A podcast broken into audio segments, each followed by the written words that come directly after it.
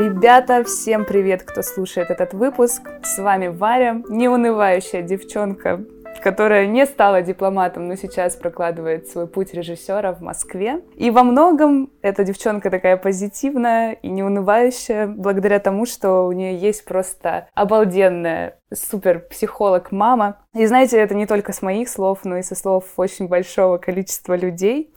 И здесь, на нашем подкасте, мы как раз с моей мамой обсуждаем разные актуальные темы и ищем ответы на мои и, конечно же, ваши вопросы, которые нас с вами волнуют. Поэтому обязательно пишите нам в наших социальных сетях, в нашей группе ВКонтакте, задавайте свои вопросы. Также на телеграм-канале вы можете зайти, написать вопрос, а там, исходя из того, какой вопрос будет наиболее часто задаваемым, мы уже будем смотреть куда мы поведем наши следующие выпуски дальше. Поэтому давайте начнем. Привет, мам. Привет, дочуля. Я очень рада нашей с тобой очередной встрече и новшеству, которое мы вводим в нашу жизнь для себя и для людей. Будем больше общаться и будем чаще видеться. Да, это точно. Потому что подкаст для нас с мамой — это очередной шаг, выход из зоны комфорта, потому что это такой новый для нас э, с ней формат, и мы пробуем себя в этом. Как у тебя настроение? Расскажи, что произошло, может быть, за последнее время. Ну, такую одну новость какую-то интересную. Да, жизнь э, идет, я бы сказала, она просто мчится день за днем. Очень много всего интересного происходит. Но выделила бы такую новость. Я постоянно учусь. И мне это очень нравится. И я хочу сказать, что психология, она проникает в жизнь абсолютно во всех ее сферах. Варь, ты это чувствуешь? Конечно, абсолютно. Да. Я на самом деле часто очень говорю о том, что, на мой взгляд, э, каждому человеку в мире вообще следовало бы заняться психологией, потому что это, во-первых, очень интересно, а во-вторых, это дает тебе какие-то возможности, которыми не обладают другие люди ты можешь совсем иначе воздействовать на окружающий тебя мир. Это дает тебе такую, ну, определенную власть. Какая-то хитрюга. Но я, наверное, остановлюсь именно на том, а, что я сейчас делаю и что дает э, мне вот те самые крылья энергии для продвижения дальше и для чувствования жизни по-другому. Психология разветвленная наука, и э, меня привлекла нейрографика. Сейчас она развивается, и решить э, можно разные вопросы. Меня это заинтересовало, тем более это связано с творчеством. Это рисунок. В каждом рисунке проявляются новые связи среди нейронов коры головного мозга. И, соответственно, это меняет мое видение мира, потому что в нейрографике также еще присутствует цвет. Он очень сильно влияет на человека. И я, когда рисую, я получаю какие-то инсайты, озарения, меня куда-то уносят мыслями. Но если я не работаю над какой-то определенной темой, а беру что-то творческое, но в любом случае, даже когда работаешь над определенной темой, все равно это творчество. И это очень и очень интересно. Ну, а у тебя? Что нового у тебя? У меня постоянно происходят съемки разного формата. Я сейчас занимаюсь не только какими-то творческими съемками. Сегодня мы снимали ролик. Там даже не было какой-то супер навороченной техники, какого-то оборудования. Но при этом я в очередной раз поняла для себя, насколько мне нравится сам процесс, как я в это погружаюсь и как мне нравится каждый раз знакомиться с новыми людьми. И такое ощущение, что мне совсем не важно, кто они, чем они занимаются, какого они возраста. Мне просто интересно находиться среди новых людей и вот таким образом щупать этот окружающий меня мир. И с этого я бы хотела с тобой плавно перейти к нашей теме сегодняшнего выпуска. Угу, давай. Я бы хотела с тобой сегодня поговорить о предназначении и самореализации. Для меня вообще эта тема очень важна. Я не скажу, что я этому прямо всю жизнь посвятила, хотя, наверное, мы все этому посвящаем своей жизни. Но после университета, как я уже говорила, я закончила международные отношения, я не хотела идти работать по этой специальности. И целый год, пока я жила в другой стране, Да, так сложилась моя судьба, что меня занесло в Германию на целый год. Там я дала себе время на то, чтобы изучить какую-то литературу, погрузиться больше в себя. Хотя у меня уже было тогда направление в голове и какой-то опыт уже в той сфере, в которой я хотела развиваться и идти дальше. И правильно я понимаю, что когда ты приехала из Германии, то именно тогда у тебя уже определился профиль и направление э, работы, которой бы ты хотела заниматься? У меня уже был проложен путь, то есть я поступила в учебное заведение, где я собиралась изучать режиссуру. Поэтому я уже возвращалась с намеченным планом своих угу. действий. Ну скажи, какой ты вопрос хотела сформулировать? Я прям вот пойду из-за такта, скажем так. Ну, наверное, самый фундаментальный вопрос. Собственно, почему я и выбрала эту тему для нашего первого выпуска, потому что мне кажется, эта тема, она действительно фундаментальная для нас, как для людей. Это поиск предназначения. И, наверное, самый первый вопрос, с чего начинать, может быть, mm. этот поиск? Здорово. Вот то именно, что я сказала, из-за такта. Это прям вот в унисон тому вопросу, который у тебя сейчас звучит. Э, очень многие люди приходят на консультации ко мне с данной темой. Часто это просыпается у людей или в самом начале их пути, то есть это возраст 16-17, и, как правило, задают э, тогда на консультации этот вопрос родители. Как определить для ребенка дальнейший путь? Куда идти? Или же это молодые люди и девушки, которые уже прошли какой-то путь, свой путь, который они выбрали сами, или э, которые мы проложили родители и сказали, давай-ка, дорогой, вот сюда тебе сейчас выгоднее или лучше будет поступать, или ты династию поддержишь. Ну, то есть родители свой вывод как-то обосновывали. И часто это не строится на желании ребенка. Я помню точно так же себя, я понятия не имела, куда я хочу поступать потому что я хотела быть балериной в определенный момент времени, потом я хотела быть прокурором, потом я хотела быть хирургом. Про балерину я не слышала.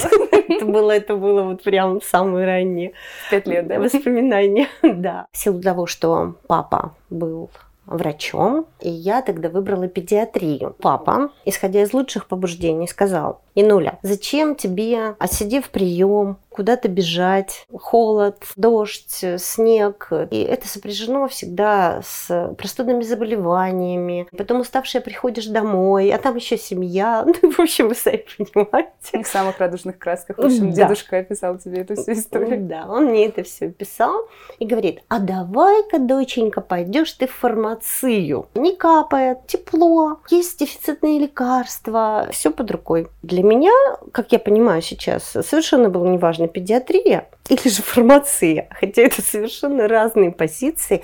И вот сегодня, отслеживая свой путь, я понимаю, почему я хотела идти в педиатрию. В конечном итоге, став психологом, я пошла в школу. И мое внутреннее предназначение, моя миссия – это работа не только с людьми, и не просто с людьми, а это работа больше с детьми. И при том неважно, какого возраста. Я была бы, думаю, очень хорошим педиатром.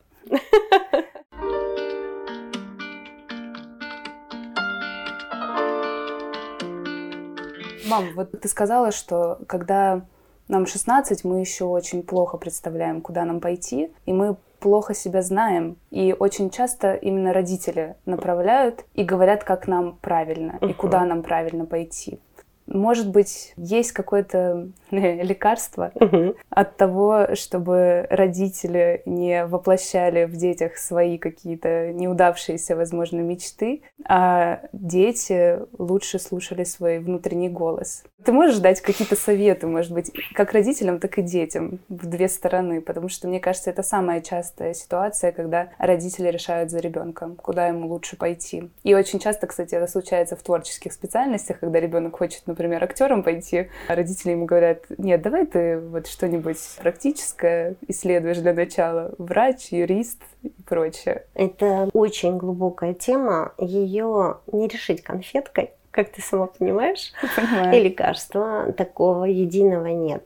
Родители, они приводят в этот мир а, души своих деток. И потом они стараются сделать лучшее для детей, но исходя из того опыта, который прожили и имеют они в своих семьях. Именно поэтому у тех, у кого есть династии, Они ничего другого не видели и не знают. И они стараются направить своих детей именно в это русло, потому что им это знакомо с одной стороны. С другой стороны, они не понимают и не представляют себя, как ребенок будет чем-то другим заниматься. Есть еще такое видение у родителей, как предательство своей династии. Как это? Ты не пойдешь вот сюда, да. Ну, то есть, наверное, со стороны родителей надо больше наблюдать за своим ребенком, чему у него есть проявленность, в чем он, возможно, хорош, и что ему нравится, да, да и от да. этого уже идти. Возвращаясь к тому, что родители приводят ребенка в этот мир, дальше они не себя и не продолжение себя в своем ребенке должны видеть, а они должны быть более чутко настроены на проявление его души. Они должны видеть и понимать, а какой их ребенок и куда он движется. Он более подвижный, и тогда надо посмотреть спорт, и при том различные виды попробовать спорта. Потому что есть одиночные, они проявляют лидерские качества, а есть командные, и там нужно больше слышать, чувствовать друг друга. Я помню, как ты рассказывала, почему... Я просто однажды маме задала вопрос, почему она меня отдала на танцы и в театральное. И она мне сказала о том, что это те направления, в которых, во-первых, ты всегда находишься на сцене, и ты постоянно должен как-то себя проявлять артистически, находиться постоянно в коллективе, не один, а ты работаешь в команде. И я тогда поняла, почему были выбраны эти направления. Ну, потому что в детстве я не могу сказать, что, ой, я так любила танцевать, я всегда хотела танцевать. У меня, наоборот, как-то все происходило от обсуждения с мамой. Она как-то меня направляла. Ну, ладно, не только с мамой, конечно, мы тут про папу тоже сильно забываем. Конечно. Нет, не забываем. Папа, папа тоже всегда принимал очень большое участие в воспитании и тоже со своей стороны сделал огромный вклад, и они с мамой с разных сторон меня подковывали в разных областях. Мама в гуманитарном, а папа в таком физико-математическом постоянно заставлял меня думать головой. Возвращаясь к тому, что родители должны просто смотреть, к чему есть большие склонности и чего, возможно, ребенку не хватает. Вот как, например, он очень сильно проявленный лидер — Ему угу. надо это, скорее всего, уравновесить умением работать в команде да, и слышать других. Обязательно. Но при этом четко нужно увидеть направление. И я начала говорить о двигательных активности. Есть дети творческого плана, которым хочется посидеть, побыть одному в тишине, порисовать, что-то поконструировать, а, может быть, ручками что-то поделать, бусинки какие-то пособирать и так далее. Поэтому родители сами должны быть творческими людьми. И они должны пробуждать в ребенке разные видения и чувствования, чем он может позаниматься. Сейчас очень много литературы, которые родители могут посмотреть и почитать, и применить. Опять-таки, интернет есть во благо. Конечно, мы начинаем в первую очередь с того, что умеем мы. Ну, конечно. Да. И тогда, э, дорогие дети, подростки, юноши и девушки. Вы должны сами понимать, что умеют ваши родители, тому они вас и учили. А уважаемые родители должны в себе найти вот ту творческую жилку, которая, может быть, у них сегодня спит. Именно с рождением ребенка к моменту уже трех лет трех, четырех, а еще лучше, вот как только он родился, начинать его уже развивать. И это книги, это аудиосказки, которые мы с тобой слушали, да? О, да, у меня было огромное количество кассет, я помню. Да, это э, разные голоса актеров, которые пробуждают в ребенке и ставят и фонематический слух, и звуки, правильную постановку, умение акцентировать на нужных вещах, правильную интонацию, что очень важно в развитии речи ребенка ребенка, в том, как он подготовлен там, к первому классу, идет в школу и так далее. И а, далее, далее уже подключаешь то, что умеешь ты. Умеешь ты готовить, пусть ребенок готовит с тобой. Любишь ты делать из бисера цветы. Вспомни, как э, я этим начала увлекаться. Я тебя подхватила, да, и мы сделали э, большой букет с мамой полевых цветов из бисера. Ну, чем мы только не занимались. Да, и он стоит до сих пор у нас. Да. да, можешь э, ты заниматься, неважно, папа или мама, вы спортивные люди, вы бегаете по утрам, не думайте, что ваш ребенок, он мал для этого. Просто адаптируйте свой маршрут именно под него, берите его с собой. Э, ребенок не должен быть обузой, он часть вас. Да, мне кажется, что угу. родителям надо просто увидеть, что дети — это потрясающая возможность по-новому взглянуть на мир. И я, когда жила в Германии, а жила я в семье, и там было два маленьких мальчишки прекрасных, с которыми мы еще поддерживаем связь, я просто поняла, что дети — это такая легальная возможность для взрослых побыть детьми. И мне кажется, это надо понимать, принимать и просто кайфовать от этого, потому что это ведь так, и вы можете чему-то новому с ребенком, со своим учиться, что-то делать, э, чего вы вообще никогда не пробовали и никогда не подумали бы о том, что когда-то бы это попробовали. А тут для вас открываются потрясающие возможности. И именно в нашей семье это всегда происходило. Творчество пробуждалось внутри меня, когда я думала о том, что она дома. То же самое было и с сыном. А у нас-то разговор с дочерью, да? Но да. кроме этого в нашей семье есть еще а, брат Варя. Максим, привет, если ты слушаешь этот подкаст. Да, я думаю, сын, ты слушать будешь нас, даже если сегодня не слушаешь. И э, с первым ребенком было точно так же. Конечно, были какие-то свои, другие а, моменты воспитания, но то, что у меня появились дети, и то, что это интересно для меня было всегда, мир моего ребенка. А вместе с ним я познавала и свой мир. Это было всегда. И поэтому приносились домой какие-то творческие книжки, какие-то развивающие игры. Я постоянно арсенал этот пополняла, при этом я его использовала и с варюхой дома, и в школе, потому что я работала уже в школе психологом, и там тоже были дети, и я все время как-то это перекрещивала, и это было потрясающе. И да, мой внутренний ребенок рос вместе с ней, смеялся, испытывал удовольствие и кайф просто от взаимодействия. Ну тогда можно сказать, что взаимоотношения между родителями и детьми это должен быть такой обмен равнозначный. Да, это однозначно так, и поэтому взрослая такая тема предназначения, осмысления жизни, оно начинается именно с детства. Если родители у ребенка увидят эти дары, а если их нет явственно, то прочувствуют и направят в связи с его типом нервной системы, то есть э, мягкий, податливый, наоборот, очень такой гиперактивный ребенок, творческий, лидирующий, да, ручками делающий или бегающий. То есть вот если они увидят это, почувствуют и направят туда и разовьют это, то именно это и станет в дальнейшем, как правило, его профессиональным поприщем. Но при этом мы не должны э, забывать то, что ребенок растет, и он совершенствуется. И вспомни, как ты э, проходила свои какие-то этапы. Вот прям вспомни, что ты заканчивала э, раз за разом, и как мы шли. Ну, вообще у меня был такой долгий период, когда я занималась параллельно танцами и театром.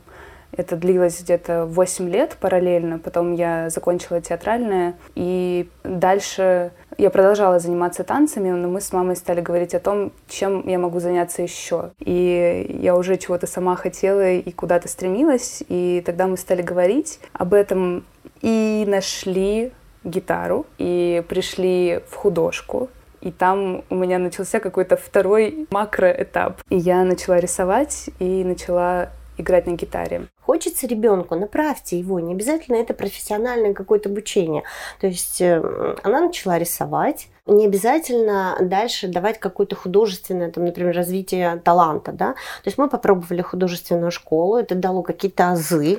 Да, это угу. буквально был год. Да. И я поняла, что мне чего-то не хватает. Я пришла просто в художественную школу, чтобы меня научили рисовать. А я все так же продолжала срисовывать, и поэтому я немножко разочаровалась и решила, что я не буду продолжать ходить туда. Но через какое-то время я начала понимать, что этот год, он дал мне очень многое плане чувствования, чувствования красок, цвета, чувствования форм, перспективы и композиции. Все, что вы изучаете, все это к вам потом возвращается и разворачивается в абсолютно в каком-то новом формате. Я могу сказать сейчас, что в режиссуре это мне очень сильно помогает. Сейчас я рисую раскадровки, я вижу композицию в кадре, как лучше поставить людей, расположить предметы, как лучше ляжет цвет, свет, что даст больше объем в кадре. И если подумать, все это идет, наверное, там, от одного года в художественной школе. На мой взгляд,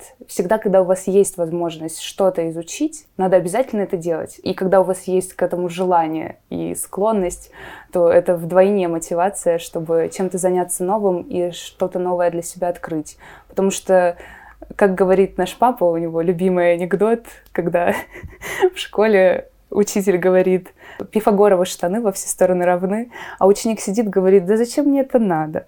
И вот э, проходит большое количество лет, лет 30, и он сидит э, на викторине на «Как стать миллионером», и вопрос на миллион рублей чьи штаны во все стороны равны. Это смешно, но в жизни это так и работает. Ты никогда не знаешь, что тебе пригодится в жизни. С легкой подачи моего брата я начала жонглировать и я понимаю, как это нравится детям. И когда я играла со своими детьми, находясь в Германии, я понимала, что не очень много людей это умеет. И когда ты жонглируешь, это такое маленькое чудо для детей. И видеть их эмоции на лице — это просто бесценно. Поэтому обязательно открывайте для себя новые направления.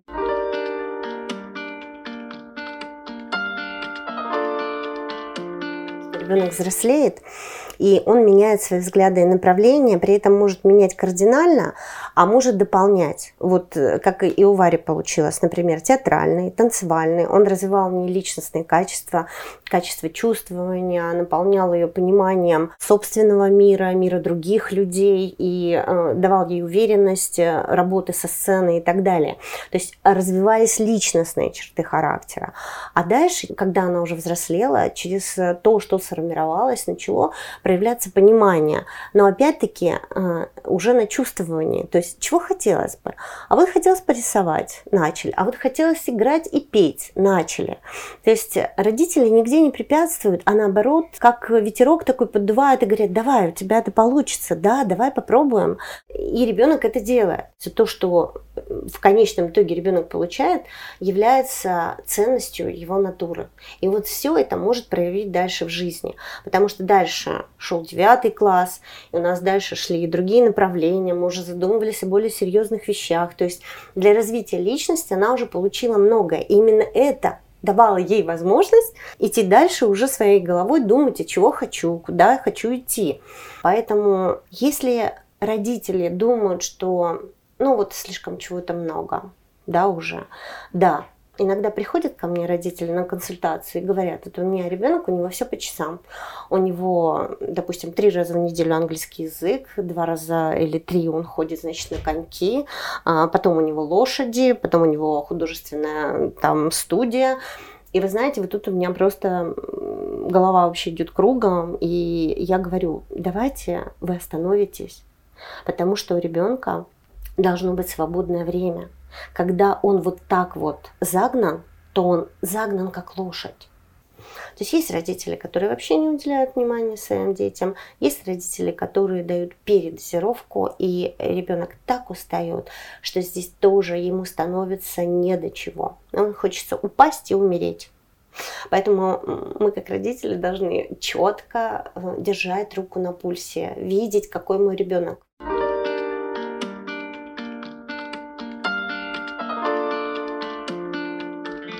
Я бы, знаешь, я бы хотела немножко с негативной стороны зайти. Вот мы, например, в подростковом возрасте, и если родители не так много времени уделяют ребенку. Угу. Возможно, что ребенок со своей угу. стороны сам может сделать, когда не очень много есть возможностей, и, может быть, он сам не очень понимает, чего он хочет, угу. и не видит каких-то талантов в себе. Угу. Он думает, что он такой, как все. Угу. Хотя, ребята, это точно не так. потому что все мы уникальны и обладаем своим уникальным набором качеств. Вот что ему делать? Мы должны делать то, к чему ведет нас сердце. И это будет правильно. Вот вроде бы расплывчатая такая фраза, но в сердце живет желание. Что ты хочешь делать? Может быть, есть какие-то техники. Просто есть такое, что человек не знает, куда он хочет. Угу. И сейчас э, еще есть такая проблема, что очень много всего, очень много информации угу. вокруг. То есть мы знаем, что вот это есть, угу. вот это, вот это. Но мне это не нравится. В первую очередь надо вернуться в детство и вспомнить, чем ты любил заниматься. Вот просто сядь, Напиши, что ты любила, с какого возраста ты себя помнишь. Три годика первые воспоминания, может быть, пять лет. Ты любил в куклы играть, одевать их, какую-то одежду делать там, допустим. Или, может быть, э, тебе сочетание цветов какое-то нравилось. Или, может быть, играть в лего и составлять какие-то конструкции из этого. Или ты рисовать любил очень долго. То есть нужно вернуться в детство. Наша душа именно тогда была настроена очень четко и тоненько на то, что нам делать в этой жизни сегодня. И тогда мы это знали. И тогда мы этим занимались и увлекались. И вот вы садитесь и просто вытягиваете из себя все воспоминания, что любили делать. И когда я на консультациях со взрослыми людьми это делаю, говорит, а, я и забыл, что я вот это, это, это делала. Надо же, Инна Ивановна, какую мы связку с вами нашли. И просто вау, это вот такое открытие бывает для людей. То есть вам нужно вспомнить весь свой путь, который вы прожили. И чем вы в это время занимались желанием и с любовью. И попытаться тогда из этого уже пойти к профессии. Еще часто второе бывает, это хобби. Говорят, сделай хобби своей работы, и тебе не будет более счастливого человека, чем ты. Да, и тебе не придется работать ни одного дня своей да, жизни. Это тоже. Придется работать, конечно, придется, но при этом ты будешь это делать с удовольствием. То есть хобби это также выход на профессию. Ты говоришь о техниках, это прям реально работающие вещи. Да, это точно. Я даже в какой-то книге это читала. Ребят, я очень рекомендую вам серию книг Барбары Шер. Они дают внутреннее спокойствие и уверенность, потому что она говорит, что вы не один такой. Да. Те проблемы, которые у вас есть, да. у многих людей. И это надо помнить. Да. Прям ты не один такой, который сегодня на перепутье. И она очень дает еще хорошие примеры реальных людей, угу. которые смогли найти себя. Угу. И это очень необычные сочетания, какие-то профессии. Угу. И там как раз можно много найти угу. разных видов деятельности, потому что она дает не самые очевидные профессии, угу. которые вот на слуху. Там угу. врач, психолог, угу. тот же самый, да. Угу. Ну там какой-нибудь дайвер, который работает в Австралии, а потом на зиму перелетает в Канаду и работает там там с какими-нибудь белыми медведями, но это я так сейчас uh-huh. ради шутки, но она дает много таких примеров, не самых очевидных. Я хотела сказать о том, что сегодня наш мир очень разноплановый, и мы не можем привязываться, оставаться в старых своих каких-то воспоминаниях именно потому, что это тормозит процесс. И я все время говорю, поэтому есть конфликт отцов и детей, что мы или наши отцы и матери жили в то время, когда воспитывались их каких-то ценностях, и они передавали это нам, желая, чтобы мы воспитывались именно в тех же ценностях, а мы в них уже не могли воспитываться. Точно так же, как и ты не можешь воспитываться сегодня в наших ценностях, это не означает, что мы все там убрали, отрезали и все. Нет, они есть, они переданы по родовой линии, и ты несешь их в себе, но при этом дальше ты их усовершенствуешь. И вот это родители должны понять, что для того, чтобы дети усовершенствовались дальше, им нужна свобода. Им нужны азы, которые мы дали, а на этих азах дальше пойдет разветвление, расширение и понимание самого себя в том мире, в котором он уже сейчас живет. И поэтому сегодня очень много различных профессий и возможностей. Никто из вас не останется без дела. Вот это точно. И что нужно сделать тогда еще дополнительно к исследованию себя? Ты садишься и смотришь, а какие ты передачи сегодня смотришь, а какие ты книги сегодня читаешь, а какие тебя люди привлекают, а кто, может быть, в твоем окружении тебе нравится, и ты хотел бы на него быть похожим. И ты выписываешь все то, что тебя привлекает? Угу. В одной из книг, угу. как раз, э, которые я читала, там было очень хорошо сказано по поводу того, что очень часто мы видим очень маленький кусочек карты часто мы не знаем, что еще есть. Угу. Поэтому надо расширять эту карту угу. и давать себе как можно больший выбор. И тогда будет проще найти то, что вам ближе. Потому что вы можете, например, выбрать какую-то очень общую для себя сферу, а потом ее сужать, сужать, сужать и найти потом в конце, наконец-то, ту самую драгоценную веточку, по которой угу. вы пойдете в итоге.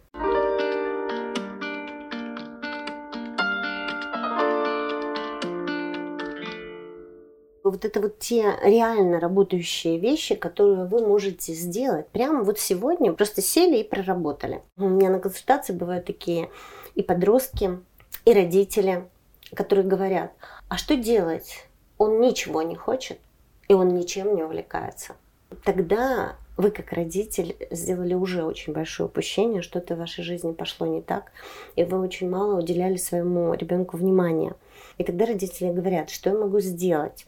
Вы можете попробовать стать ему другом именно на основании всего того, что вы умеете сегодня делать. И пытаться привлечь своего неинтересующегося подростка, который вот уперся только в телефон или же в компьютер, вы можете пытаться привлечь, завлечь его всем тем, что нравится вам, но при этом вы все-таки должны понимать, что он живет сегодня в этом мире, он интересуется какими-то вещами, которые интересуются его подростки. И тогда поинтересуйтесь этим.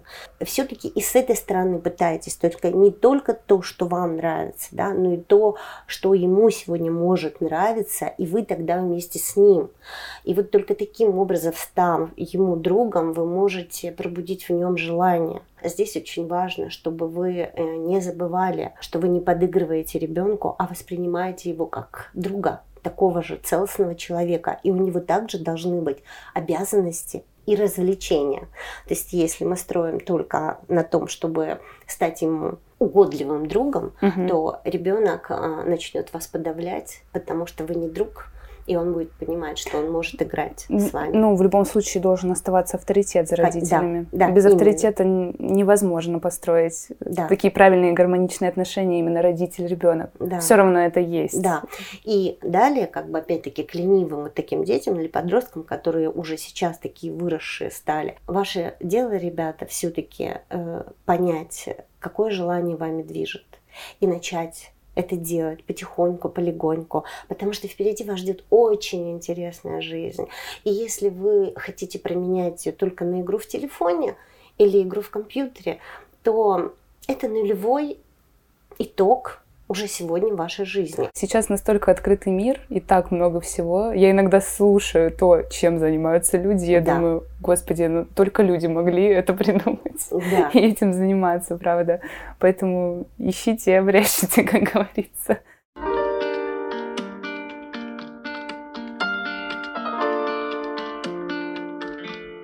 Последний, наверное, момент, который я хотела именно с тобой как с психологом обсудить. Возможно, есть какие-то тесты на профориентацию. Вообще, работают ли они? Если да, то, может быть, ты какие-то посоветуешь? Тесты работают однозначно. Если вы идете в профессиональный центр, который работает по профориентации подростков или юношей и девушек, вы однозначно можете для себя определить пути по своему характеру, по склонностям, которые у вас есть, по ценностям, которые у вас уже проявились как в людях, по темпераменту, который в вас заложен с рождения. То есть очень много всего соберут вместе специалисты и выведут именно на те темы, на те профессии, которые могут быть вам интересны. Но они, как ты сама сказала, они могут оказаться очень широкими. А, да, ну. или же очень неожиданными для вас. Но при этом прислушаться к этому, присмотреться и опять-таки из узкого найти широкое или широкое сузить, это работает. Это точно, и в больших городах это есть.